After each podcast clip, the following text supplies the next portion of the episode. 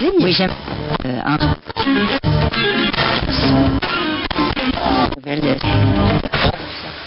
Victoria. Really. Now that we've got your attention,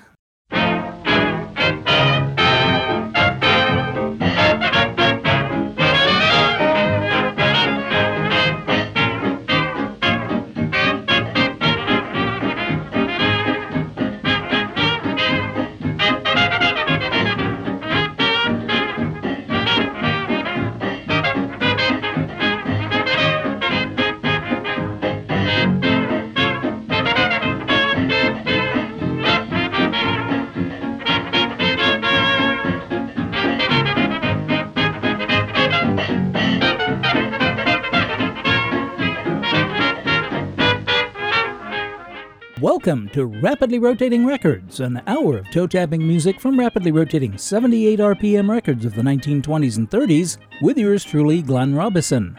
We've got dance bands, hot bands, sweet bands, show tunes, novelty tunes, blues, jazz, and more on everything from Aeolian to Zonophone and by everyone from Aaronson to Zurke. On this evening's show, we're going to take a musical trip to Scotland, enjoy some scotch, kick the bucket, and go spelunking. Oh, and the third segment is going to be a real drag. I've played the girlfriend of a boyfriend of mine only five times on the show, thrice by Ted Weems, and once each by Lou Gold and Tom Coakley. Well, tonight we're starting off the show with Bert Ambrose's version, and I'll tell you why when it's over.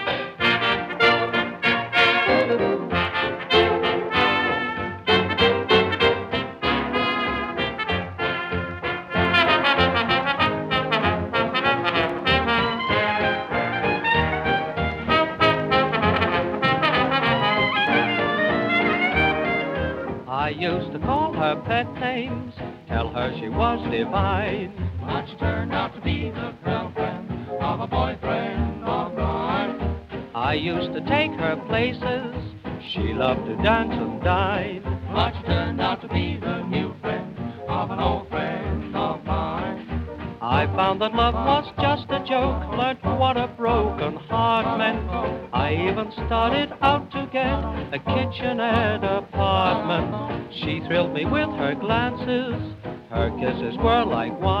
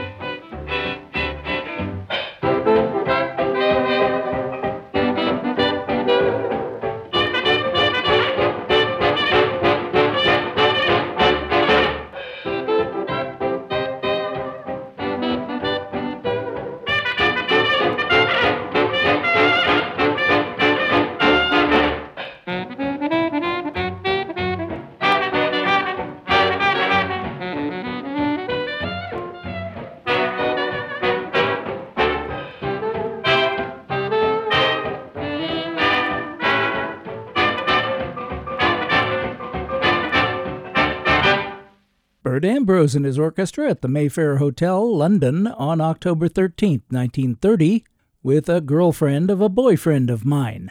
That was written by Gus Kahn and Walter Donaldson and is from the Sam Goldwyn Florence Ziegfeld picture Whoopee, starring Eddie Cantor.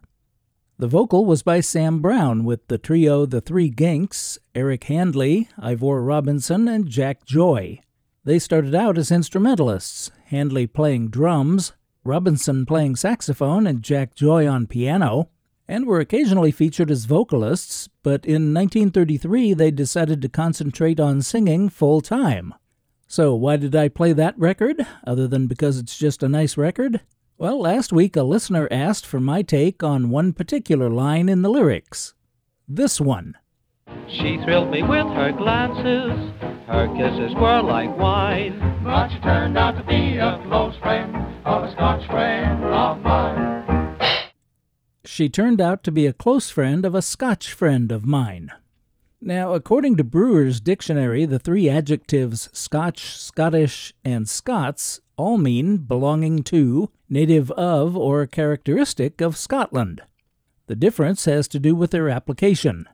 When you're referring to the literature, character, or ancestry of the people of Scotland, it's generally correct to describe them as Scottish. The word Scotch, when applied to Scotch whiskey and Scotch beef, is legally protected and subject to regulation. Scots, on the other hand, refers to a language with a number of local varieties and is distinct from Scottish English or Scottish Gaelic. Scots is also used to describe the only pine tree native to northern Europe, Pinus sylvestris, or the Scots pine. Getting back to the line in the song, a Scotch friend of mine, the listener was asking if I agreed that the lyricist was not referring to the friend as someone from Scotland, but rather that the line was an ethnic slur implying cheap or stingy. Well, according to Word Wizard, Scotch was a pejorative term synonymous with stingy, used by the English since the 17th century, and was in widespread use in the U.S. in the 1920s. And in fact, it's that meaning whence came the brand name of the adhesive tape invented by 3M engineer Richard Drew in 1930. Before enrolling in the mechanical engineering program at the University of Minnesota, Drew pursued a musical career as a banjo player and toured with local dance bands for a number of years. He never got an engineering degree either, by the way. And there, as Paul Harvey would say, you have the rest of the story. And so for the rest of this segment, I've got a set of rapidly rotating records having to do with Scotland.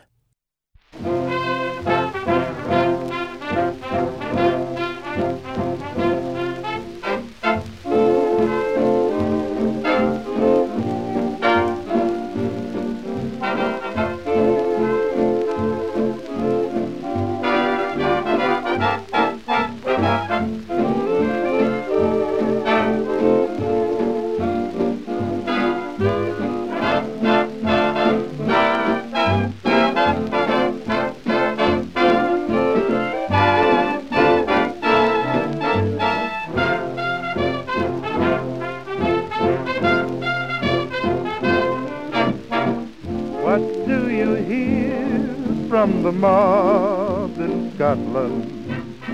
Are they still saving their dough?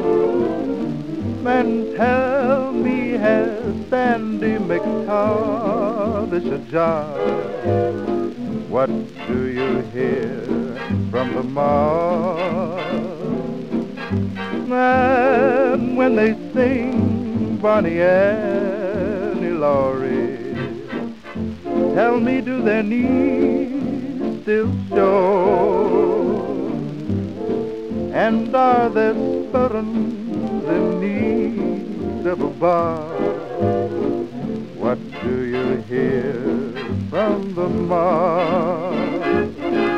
Now I haven't heard, haven't heard not a word from the lass that I left so long ago. Won't you tell me is she still in search of marriage? If she is back there, I'll go. Just tell her there's no need to sob and to cry. What do you hear from the mob in Scotland? What do you hear from the mob?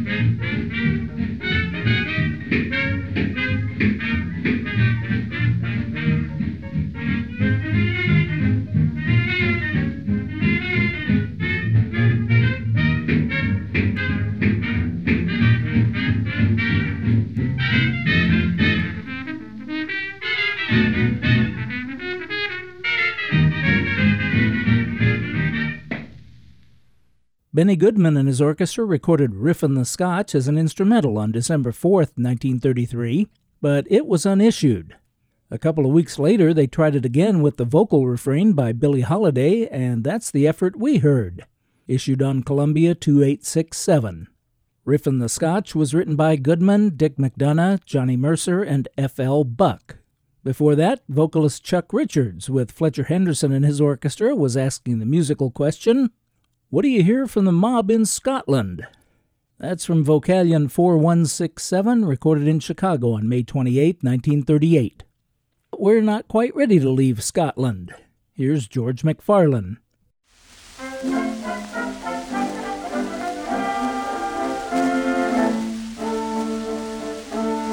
Twas a thousand years ago, more that the heel and fling began, when a foreign foe danced heel and toe when they met the Scottish man. How the bagpipes sang and the claymore rang as the Scotchmen showed them how to fight. How foemen dropped the Scotchmen stopped to fling them left and right. Down through the heather came the mighty fighting clan, doing the heel and the fling. Wondering whether they could meet the fighting man, ready at him to spring. Then all together, dancing home and hand in hand, doing the thing up grand. And before they met, I think they must be running yet from Scotland. Down through the heather came the mighty fighting clan, doing the heel and fling. Wondering whether they should meet the fighting man, ready at him to spring. Then all together, dancing home and hand in hand, doing the thing up grand. And the before they met, I think they must be running yet from Scotland.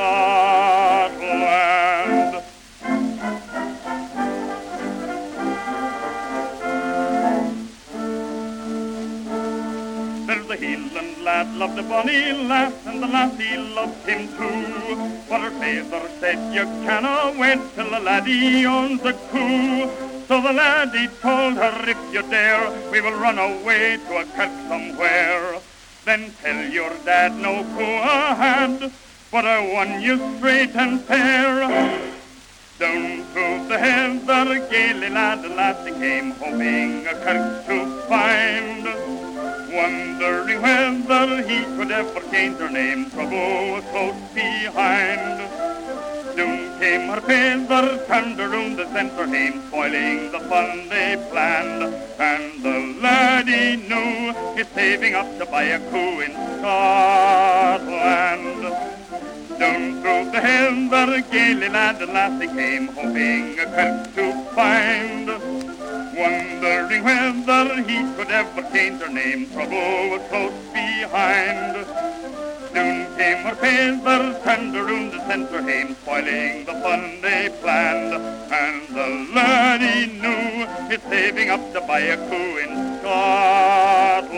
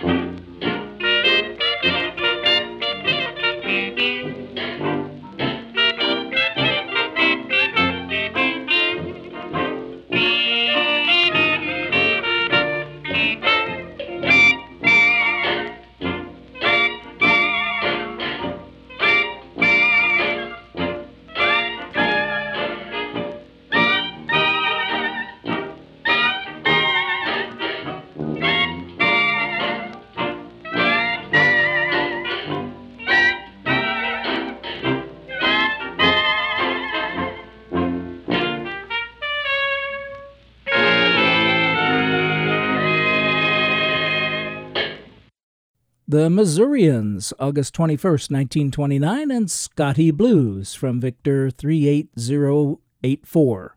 The title may be Scotty Blues, but that tune has nothing whatsoever to do with Scotland. It was written by clarinetist in the band, George W. Scott.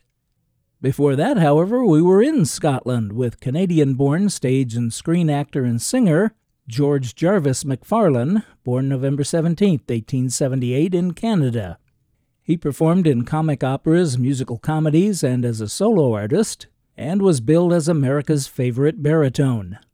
He was on his way to attend the premiere of his latest movie in Hollywood when he was struck and killed by an automobile as he was crossing a street on February 22, 1932.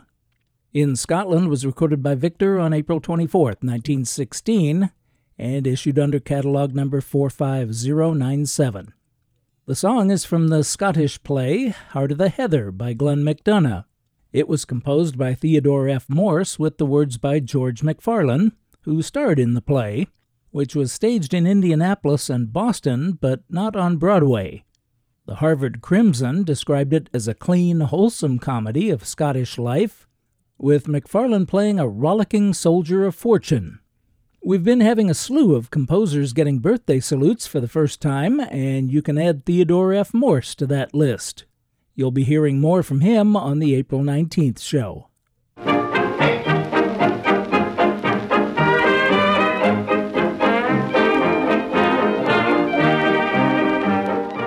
This is KISL FM 88.7 Avalon, and you're listening to Glenn Robison's Rapidly Rotating Records, toe tapping music from rapidly rotating 78 RPM records of the 1920s and 30s.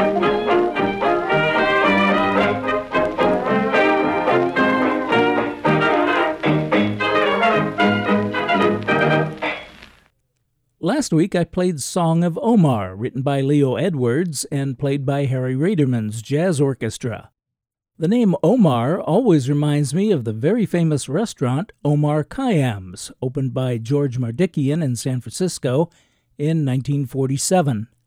Located below street level at Powell and O'Farrell, it was a favorite of my dad's in the 1960s, and he would visit any time his work took him to the area. I had the pleasure of dining there at least once as a teenager and remember being greeted by Mr. Mardikian and struck by the exotic surroundings. Of course, the restaurant's namesake was the 11th century Persian mathematician, astronomer, philosopher, and poet Omar Khayyam. But what you may not realize is that Omar Khayyam had a cave. That's right, and Leslie Holmes is about to tell you all about it as he starts off a set of rapidly rotating records about caves.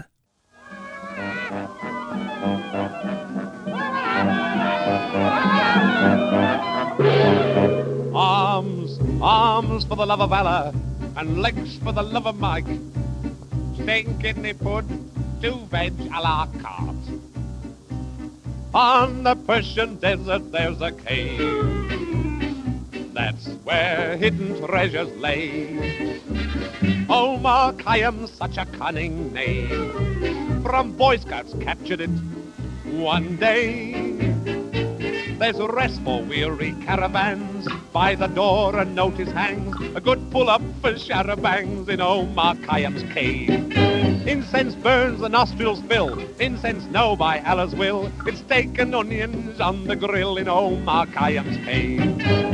He's not a Persian, no. His name is really Mo. Comes all the way from Bo, a wise man from the east. They excavated, dug the ground, dug so deep at last they found a London train on the underground in Omar Khayyam's cave. Once a leopard took it for his den, kicked up such an awful din. Mrs. Omar now looks lovely when she walks out in that leopard's skin. A pretty girl with eyes of blue, your fortune she starts telling you. You go inside and it all comes true in Omar Khayyam's cave. One young chap who called it spoof got a kick from a camel's hoof. Then he went sailing through the roof of Omar Khayyam's cave. They've searched since days of old, life's mysteries to behold. They found a tomb of gold, and ninepence in half crowns. From a desert storm you hide, your wet clothes are quickly dried. They hang them up with you inside in Omar Khayyam's cave.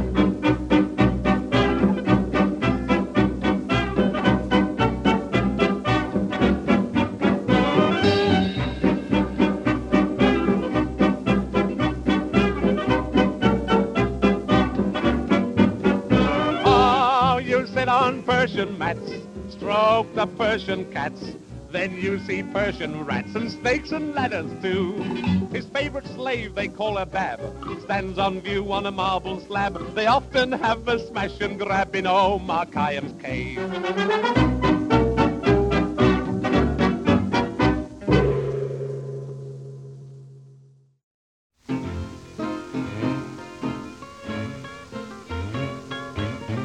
Say, son, give me my overalls jumper there. Give me my overalls, too. What you gonna do with them, boy? Boy, I'm going down in the coal mine. Coal mine, what you gonna do down there? I'm gonna do like the rest of the cavemen. The rest of the cavemen? Yeah, give me my pick and shovel, too. What you gonna do with it? I got to dig when I gets in the mine. Got to dig when you get in the mine? Yeah, and give me my lantern. That is right behind the door. Now I'm gonna tell you what the cavemen do. Let's hear about it. Mr. Caveman, doggone your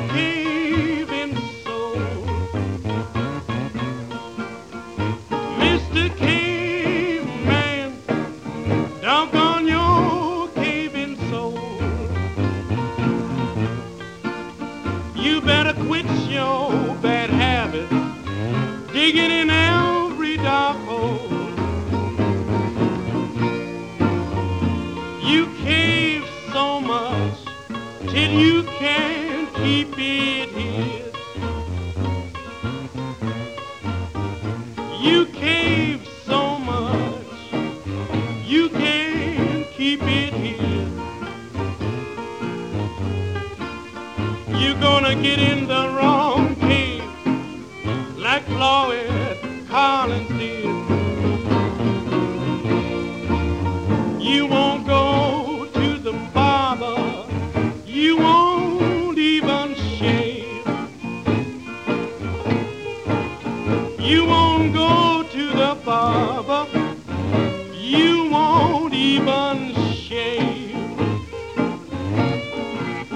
You know a clean faced man.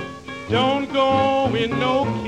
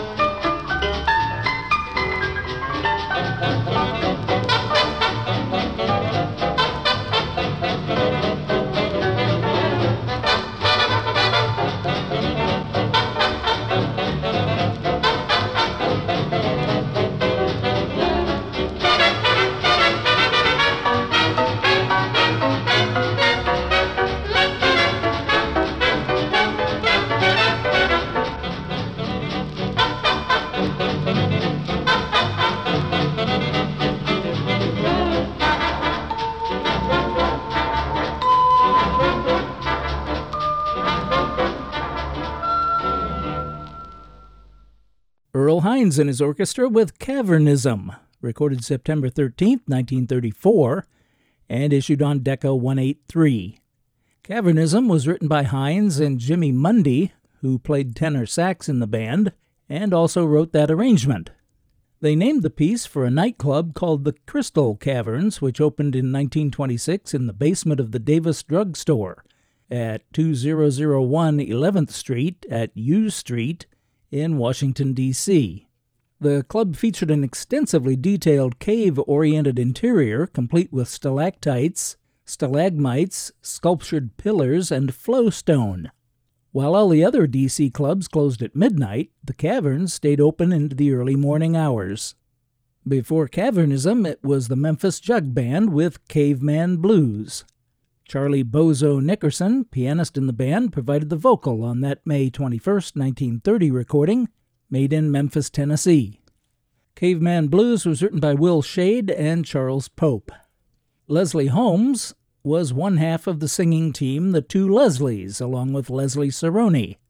We heard him all by himself with Omar Khayyam's Cave, written by Frederick Cliff and Harry Gifford, the same team who brought us When I'm Cleaning Windows, recorded by George Formby. Holmes was credited on the label of that 8 inch Eclipse 78, number 374, as Roy Leslie. It was recorded February 1, 1933, and the orchestra was directed by Jay Wilbur. I'm Glenn Robison, and the show is Rapidly Rotating Records. We're here each and every Sunday evening at 6 on Island Radio, FM 88.7, KISL Avalon and KISLAvalon.com. This and all our previous shows are also available 24 7 on demand anytime at all online at rapidlyrotatingrecords.com. And we're on all the major podcast directories.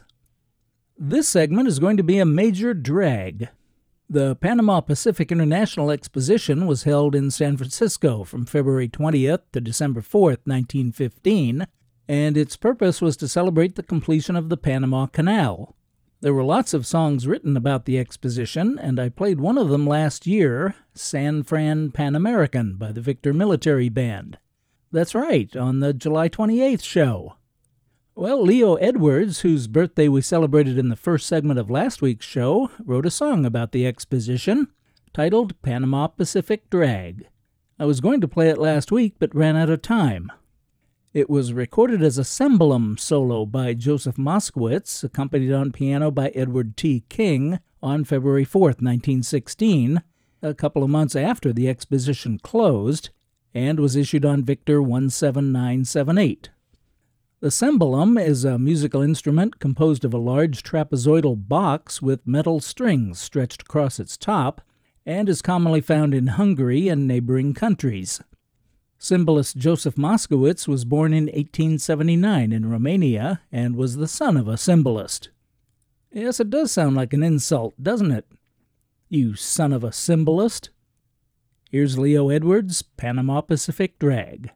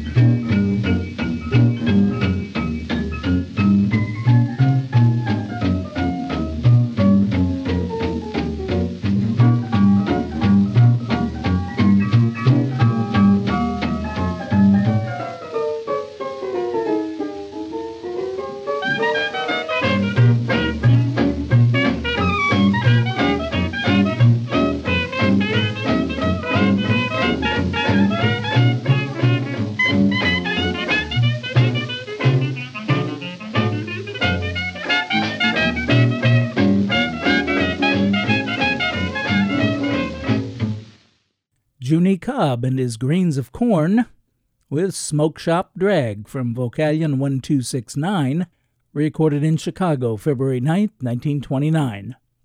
As it happens, Luis Russell has been getting a lot of play on the show lately, and before Junie Cobb, we heard him again with Saratoga Drag from Vocalion 1579, recorded December 17, 1930.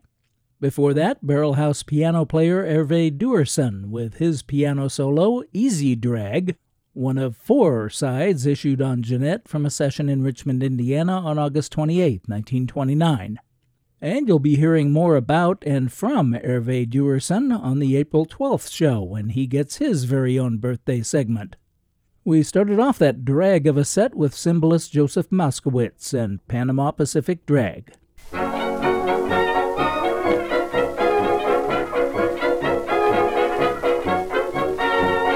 Have a particular song or artist you'd like to hear on Rapidly Rotating Records? Well, you can send your requests and your comments about the show by email to glenn at rapidlyrotatingrecords.com or send cards or letters to Post Office Box 145, Claremont, California 91711. That's Glenn, G L E N N, at rapidlyrotatingrecords.com or Post Office Box 145, Claremont, California 91711.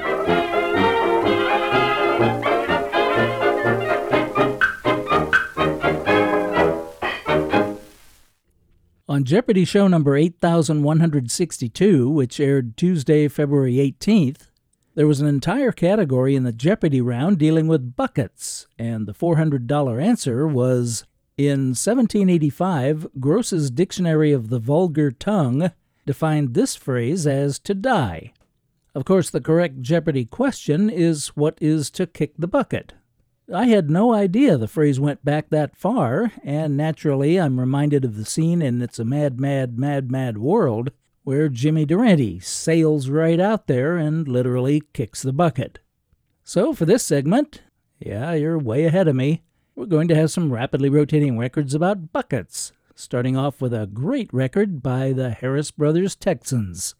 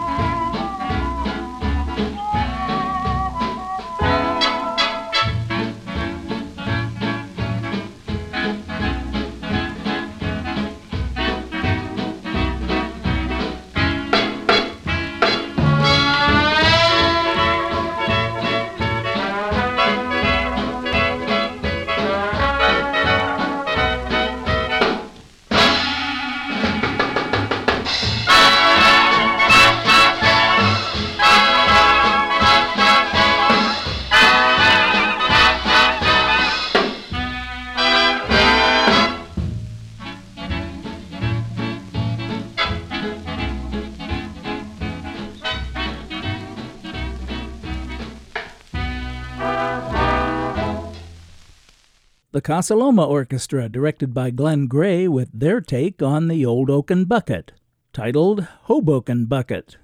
Decca 2281 was recorded in Los Angeles on August 15, 1938. Before that, the Get Happy Band, put together by pianist Porter Grainger, with Junk Bucket Blues, a Porter Grainger original. The soprano saxophonist on that July 17, 1925 Columbia 78 was Sidney Bechet.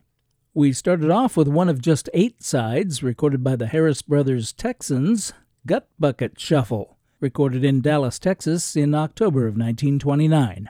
The Harris brothers were Abe Harris, Lou Harris, and Meyer Isidore Harris, better known as Monk.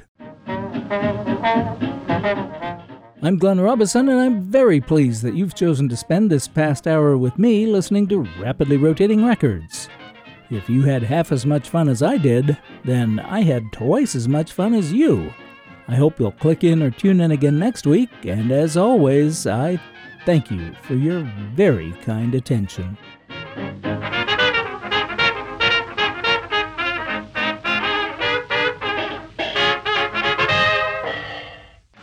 Uh-uh. Don't touch that dial. We'll be right back after these brief words from our sponsors.